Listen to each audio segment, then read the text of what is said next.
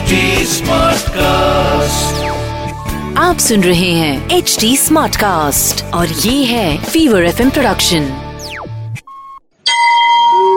તમે સાંભળી રહ્યા છો વ્રત કથાઓ આરજે નિશિતા સાથે ગાય તુલસી વ્રત આ વ્રત શ્રાવણ માસની અમાસે કુંવારી કન્યા તથા સુહાગણ સ્ત્રી બંને કરી શકે છે શ્રાવણ માસની અમાસે સોમવાર હોય તો આ વ્રતનું સેંકડો ગણું ફળ મળે છે અમાસના દિવસે સૂર્યોદય પહેલા સ્નાનાદિથી પરવારી પ્રથમ ગાયનું, પછી તુલસીનું પૂજન કરવું. ત્યારબાદ ગાય તુલસી વ્રતની કથા સાંભળવી. ત્યારબાદ એકટાણું કરવું. આ દિવસે ભોજનમાં લીલા રંગના કઠોળ કે શાકભાજી ન લેવા, લીલા વસ્ત્રો ન પહેરવા. આ વ્રત કરનાર કુંવારી કન્યાને મનગમતો ભરથાર મળે છે. સોહાગણ સ્ત્રીનું વાંજિયા મેણું ટળે છે, તેમજ તે પરમ સૌભાગ્યને પામે છે. શરૂ કરીએ ગાય તુલસી વ્રતની વાર્તા. એક ગામમાં રામશંકર નામે એક બ્રાહ્મણ રહેતો. તેની પત્નીનું નામ ગુણવતી હતું. પતિ પત્ની બંને અત્યંત ધાર્મિક વૃત્તિના હતા. તેથી તેમની પુત્રી રમા પણ બચપણથી જ ધર્મના માર્ગે ચાલવા લાગી. ઉંમર લાયક થયા પછી રમાએ મનગમતો ભરથાર પામવા માટે ગાય તુલસીનું વ્રત શરૂ કર્યું. પરંતુ વ્રત પૂર્ણ થાય તે પહેલા જ રમા મૃત્યુ પામી. મૃત્યુ પામેલી રમા બીજા જન્મે એક કોળીના ઘરે જન્મી. કોળી દંપતી નીચા વર્ણના અને ગરીબ હોવા છતાં નીતિના માર્ગે ચાલનારા હતા. ગરીબના ઘરે રૂપ રૂપના અંબાર જેવી કન્યાને જન્મ થતા સૌ કહેવા લાગ્યા કે આ તો કાદવમાં કમળ ખીલ્યું. એવી વાત થઈ. કોળી દંપતી આ પુત્રીનું નામ કમળા રાખ્યું. પૂર્વજન્મના ગાય તુલસી વ્રતના પ્રભાવે કમળાના રૂપમાં અલૌકિક તેજ હતું. જોનારની આંખો અંજાઈ જતી હતી. કમળા તો દિવસે બમણી અને રાતે ચાર ગણી મોટી થવા લાગી. ચારે બાજુ તેના અપૂર્વ સૌંદર્યની ચર્ચા થવા લાગી. જેમ જેમ કમળા મોટી થતી ગઈ, તેમ તેમ તેના મા બાપની ચિંતા વધવા લાગી. કોળી કોમમાં કમળાને લાયક વર મળવો અશક્ય હતું.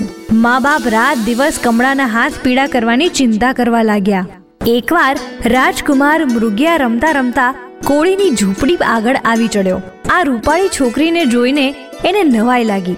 એને થયું કે ઉકરડે આવો રતન ક્યાંથી? તે તો કમળાના રૂપથી અંજાઈ ગયો અને તેની સાથે લગ્ન કરવાનો નિશ્ચય કરી બેઠો. રાજકુમાર ઊભો ઊભો તે કોળીની છોકરીને જ જોવા લાગ્યો. થોડી વારમાં તે છોકરી ઘરમાં ચાલી ગઈ. રાજકુમાર કોળીની ઝૂંપડી પાસે ગયો, ત્યાં તો કોળી ઘરમાંથી બહાર નીકળ્યો. રાજકુમારને પોતાની ઝૂંપડી પાસે જોઈને ખૂબ જ નવાઈ પામ્યો. તેણે રાજકુમારને બે હાથ જોડી પ્રણામ કર્યા અને બોલ્યા, રાજકુમાર, મારે લાયક કોઈ કામ હોય તો ફરમાવો. રાજકુમાર બોલ્યો, મને તમારી કન્યા ખૂબ જ ગમી ગઈ છે. તેના મારી સાથે લગ્ન કરાવી આપો. કોળી બોલ્યો, કાં બાપુ? અમારા ગરીબની કાં મશ્કરી કરો છો? ક્યાં અમે ગરીબ કોળી અને ક્યાં તમે ભવિષ્યના રાજા? તમારી વાત માન્યમાં આવતી નથી. રાજકુમાર બોલ્યો, કોળી, હું મશ્કરી નથી કરતો. સાચું કહું છું. તો પછી સૂર્યનારાયણની સાક્ષીએ હું તમારા લગ્ન કરાવી આપું. ભલે. અને કોળીએ પોતાની દીકરીના લગ્ન પોતાના ગામના રાજકુંવર સાથે કરી આપ્યા. કુંવર તો કોળીની છોકરીને લઈ રાજમહેલે ગયા. તેમણે કમળાનું નામ રાણી રાખ્યું. પછી રાજકુંવર અને રાણી મહેલમાં આનંદથી દિવસો પસાર કરવા લાગ્યા. એક દિવસની વાત છે. એક દિવસ રાજકુંવર રાણીને લઈ મૃગ્યા કરવા જંગલમાં ગયા. રસ્તામાં રાણીને તરસ લાગી. તેઓ તળાવને કાંઠે આવ્યા. ત્યાં આગળ કેટલીક સ્ત્રીઓ ગાય તુલસીનું વ્રત કરતી હતી. આ જોઈ રાણીને પણ સંતાન પ્રાપ્તિ માટે આ વ્રત કરવાની ઈચ્છા થઈ. તેણે રાજાને વાત કરી. રાજાએ ખુશ થઈ તેને વ્રત કરવાની સંમતિ આપી. રાણીએ તે સ્ત્રીઓ પાસેથી વ્રતની વિધિ વિશે પૂછતા તેઓ બોલી, રાણીબા, ત્રીસ શેરવાળો પીળા સૂતરનો દોરો લઈ તેને ત્રીસ ગાંઠો વાળવી. પછી એ દોરો પોતાના ગળે બાંધી દેવો. ત્યારબાદ ગાય તુલસી માનું સ્મરણ કરીને ગાય તુલસીની વાર્તા કહેવી. આ વાર્તા કોઈ સાંભળનાર ના હોય તો તુલસી ક્યારે ઘીનો દીવો મૂકીને તુલસી માતાને વાત કહેવી. તે દિવસે લીલી વસ્તુ ખાવી નહીં અને લીલી વસ્તુ પહેરવી ઓઢવી પણ નહીં. રાણી માએ તો શ્રાવણ માસ આવતા ગાય તુલસીનું વ્રત શરૂ કર્યું. પરંતુ રાણીની સાસુને આ ગમ્યું નહીં.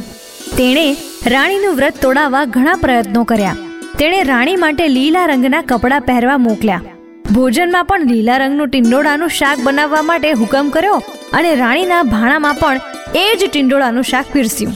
પરંતુ રાણી ઘણી ચતુર હતી. તેણે સાસુ સામે કોઈ વિરોધ કર્યો નહીં. પરંતુ કાંઈ પણ બોલ્યા વગર લીલું શાક જમીનમાં દાટી દીધું અને લીલા કપડાં પટારો ઉઘાડીને એમાં મૂકી દીધા. તેણે ફક્ત છાશ અને રોટલી ખાઈ એકટાણું કર્યું. ગાય તુલસીની પૂજા કરી. ગાયોને ઘાસ નીર્યું. તુલસી ક્યારે અખંડ દીવો કર્યો. રાણીને તો ગાય તુલસીના વ્રતના પ્રભાવે સારા દિવસો રહ્યા. રાણીએ સાસુમાને અને બીજી છ રાણીઓને આ વાત જણાવી. આ સાંભળી બધા ખૂબ જ બળીને ખાખ થઈ ગયા. રાણીને પાંચમો મહિનો થયો. એટલે તેણે પોતાની સાસુને કહ્યું, બા, મને પાંચ માસ થયા છે. તો રાખડી બાંધો. સાસુ બોલ્યા કોળીની છોકરીને રાખડી છી ને આખડી છી છતાં કચવાતા મને સાસુ ચાર રસ્તાની માટી, હનુમાનની માટી, લોઢાની ચૂંક, કાળા ઊનનો દોરો અને કોરા વસ્ત્રનો ટુકડો એ પાંચેય વસ્તુ ભેગી કરી રાણીને રાખડી બાંધી. સાતમો મહિનો બેઠો. એટલે રાણીએ પોતાની સાસુને ખોળો ભરવાનું કહ્યું. એટલે સાસુ બબડવા લાગી. કોળીની છોકરી મારા ઘરમાં રાણી થઈને બેઠી છે. એને વળી ખોળા ભરવાના ઉમળકા શેના તારે વળી ખોળો શું અને વાત શું? છતાં લોકલાજે સાસુમાએ કચવાતા મને શ્રીફળ અને ચોખા ખોળામાં નાખી ખોડો ભર્યો. નવ માસ પૂરા થયા કે રાણીએ સરસ મજાના એક રૂપાળા દીકરાને જન્મ આપ્યો. સાસુ અને બીજી છ શોક્ય રાણીઓએ આ જોયું અને ના ગમ્યું. તે તો ઈર્ષાથી બળી ગઈ. તેમને થયું જરૂર હવે આના માનપાન વધી જશે. એટલે તેમણે એક યોજના ઘડી. તેમણે રાજાને એક દાસી મારફત સમાચાર મોકલાવ્યા કે રાણીને તો સૂથ્યું જન્મ્યું છે. આવા સમાચાર સાંભળી રાજા નિરાશ થઈ ગયો. પણ જેવી ભગવાનની મરજી કહી તેમણે મન વાળી લીધું.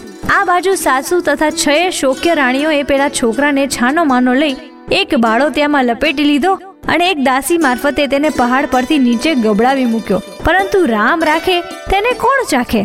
છોકરો પહાડ પરથી ગબડતો ગબડતો તળેટીમાં આવ્યો. તળેટીમાં લીલું છમ ઘાસ ઉગ્યું હતું. છોકરો ઘાસમાં આવીને નીચે પડ્યો. તે સમયે ગાય માતા ઘાસ ચરતા હતા. બાજુમાં તુલસી માતા પણ ઉગેલા હતા. તે છોકરાની રખેવાળી ગાય માતા અને તુલસી માતાએ કરી. થોડી વારમાં સુથારની એક છોકરી ગાય અને તુલસી માતાની પૂજા કરવા આવી. તેણે ગાય તુલસીનું વ્રત કર્યું હતું. તેણે ઘાસમાં એક બાળકને રમતો જોયો. તેણે તરત જ બાળકને ઉચકી લીધો. પછી એ તો રાજી થતી થતી પોતાને ઘેર આવી અને માતાને કહેવા લાગી, માં માં, જો તો ખરી ગાય તુલસી માતાએ મને એક ભૈલો આપ્યો છે. માં તો તરત બહાર દોડી આવી. તેણે પોતાની દીકરીના હાથમાં એક નાનકડા બાળકને જોઈને બોલી, બેટી, તું આ કોના બાળકને ઉપાડી લઈને આવી છે? બા, હું પહાડની નીચે તળેટીમાં ગાય તુલસી માતાની પૂજા કરવા ગઈ ત્યાં બાળક ઘાસમાં પડ્યો હતો. ગાય માતા તેની બાજુમાં જ ઊભા હતા. બા મને ગાય તુલસી માએ જ ભૈલો આપ્યો છે. હું ભૈલાને આપણી સાથે જ રાખીશ. માએ નાનકડા બાળકને પોતાના હાથમાં ઉચકી લીધું. તેના મુખ સામે જોઈ તેને અપાર હેત ઉપજ્યું. તે છોકરાને રમાડવા લાગી. તે છોકરાને પોતાના સગા દીકરાની જેમ ઉછેરવા લાગી. ધીરે ધીરે તે છોકરો મોટો થવા લાગ્યો. પેલો સુથાર તેને અવનવા રમકડા બનાવી દેતો અને તે રમકડાથી પેલો છોકરો રમવા લાગ્યો. એક દિવસ સુથારે છોકરાને સુંદર ઘોડો બનાવી આપ્યો. જાણે સાચુકલો ઘોડો જ હોય એવું જ જોઈ લો. છોકરો તો ઘોડાને દોરી બાંધી તળાવે પાણી પીવા માટે લઈ ગયો. તે વખતે મહેલની મુખ્ય દાસી ત્યાં કમળના ફૂલ લેવા આવી. તે છોકરાએ લાકડાના ઘોડાને પાણીમાં નમાવી બોલી, ચાલ ઘોડા, પાણી પી. લાકડાના ઘોડાને પાણી પીવડાવતો જોઈ પેલી દાસી તેની હસી ઉડાવવા લાગી. સુથારનો છોકરો ગમાર જ હોય. લાકડાનો ઘોડો કંઈ પાણી પીતો હશે? આવું સાંભળી છોકરો ગુસ્સે થઈ ગયો. તેણે એક પથ્થર ઉઠાવી છૂટો ઘા કર્યો. દાસીનું કપાળ ફાટી ગયું. દાસી તો દોડતી દોડતી દરબારમાં ગઈ અને રાજાને વાત કરી. રાજા બોલ્યો, એક સુથારનો છોકરો વળી મહેલની દાસીને પથ્થર મારે? તેણે તરત જ સૈનિકોને મોકલી તે છોકરાને દરબારમાં બોલાવ્યો. સુથારનો છોકરો દરબારમાં આવ્યો.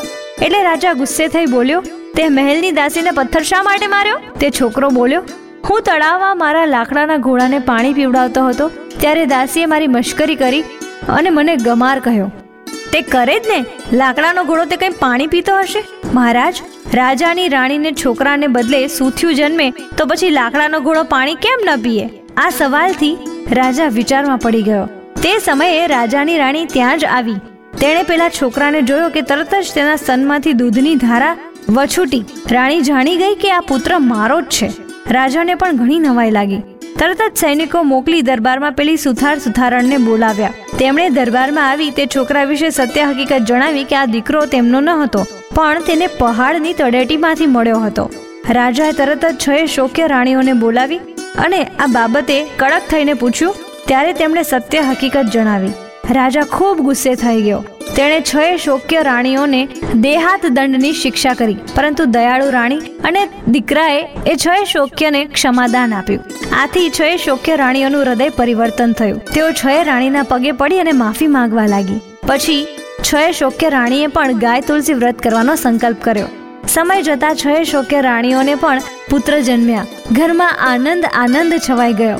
હે ગાય માતા, હે તુલસી માતા તમે જેવા કોળી પુત્રી રાણીને ફળ્યા તેવા તમારા વ્રત કરનાર સૌને ફળજો અસ્તુ અસ્તુ આવી જ બીજી વ્રત કથાઓ તમે સાંભળી શકશો એચટી સ્માર્ટકાસ્ટ ડોટ કોમ પર અને બીજા લીડિંગ ઓડિયો પ્લેટફોર્મ્સ પર ફીવર એફએમ ઓફિશિયલ ના નામથી તમે અમને સોશિયલ મીડિયા પર પણ મળી શકશો ઇન્સ્ટાગ્રામ ફેસબુક અને ટ્વિટર પર મારી સાથે ટચમાં રહેવા માટે આરજે નિશિતા નામથી સર્ચ કરજો for more podcast log on to htsmartcast.com और सुनो नए नजरिए से તમે સાંભળી રહ્યા છો વ્રત કથાઓ આરજે નિશિતા સાથે आप सुन रहे हैं एच डी स्मार्ट कास्ट और ये था fever F production HD Smartcast.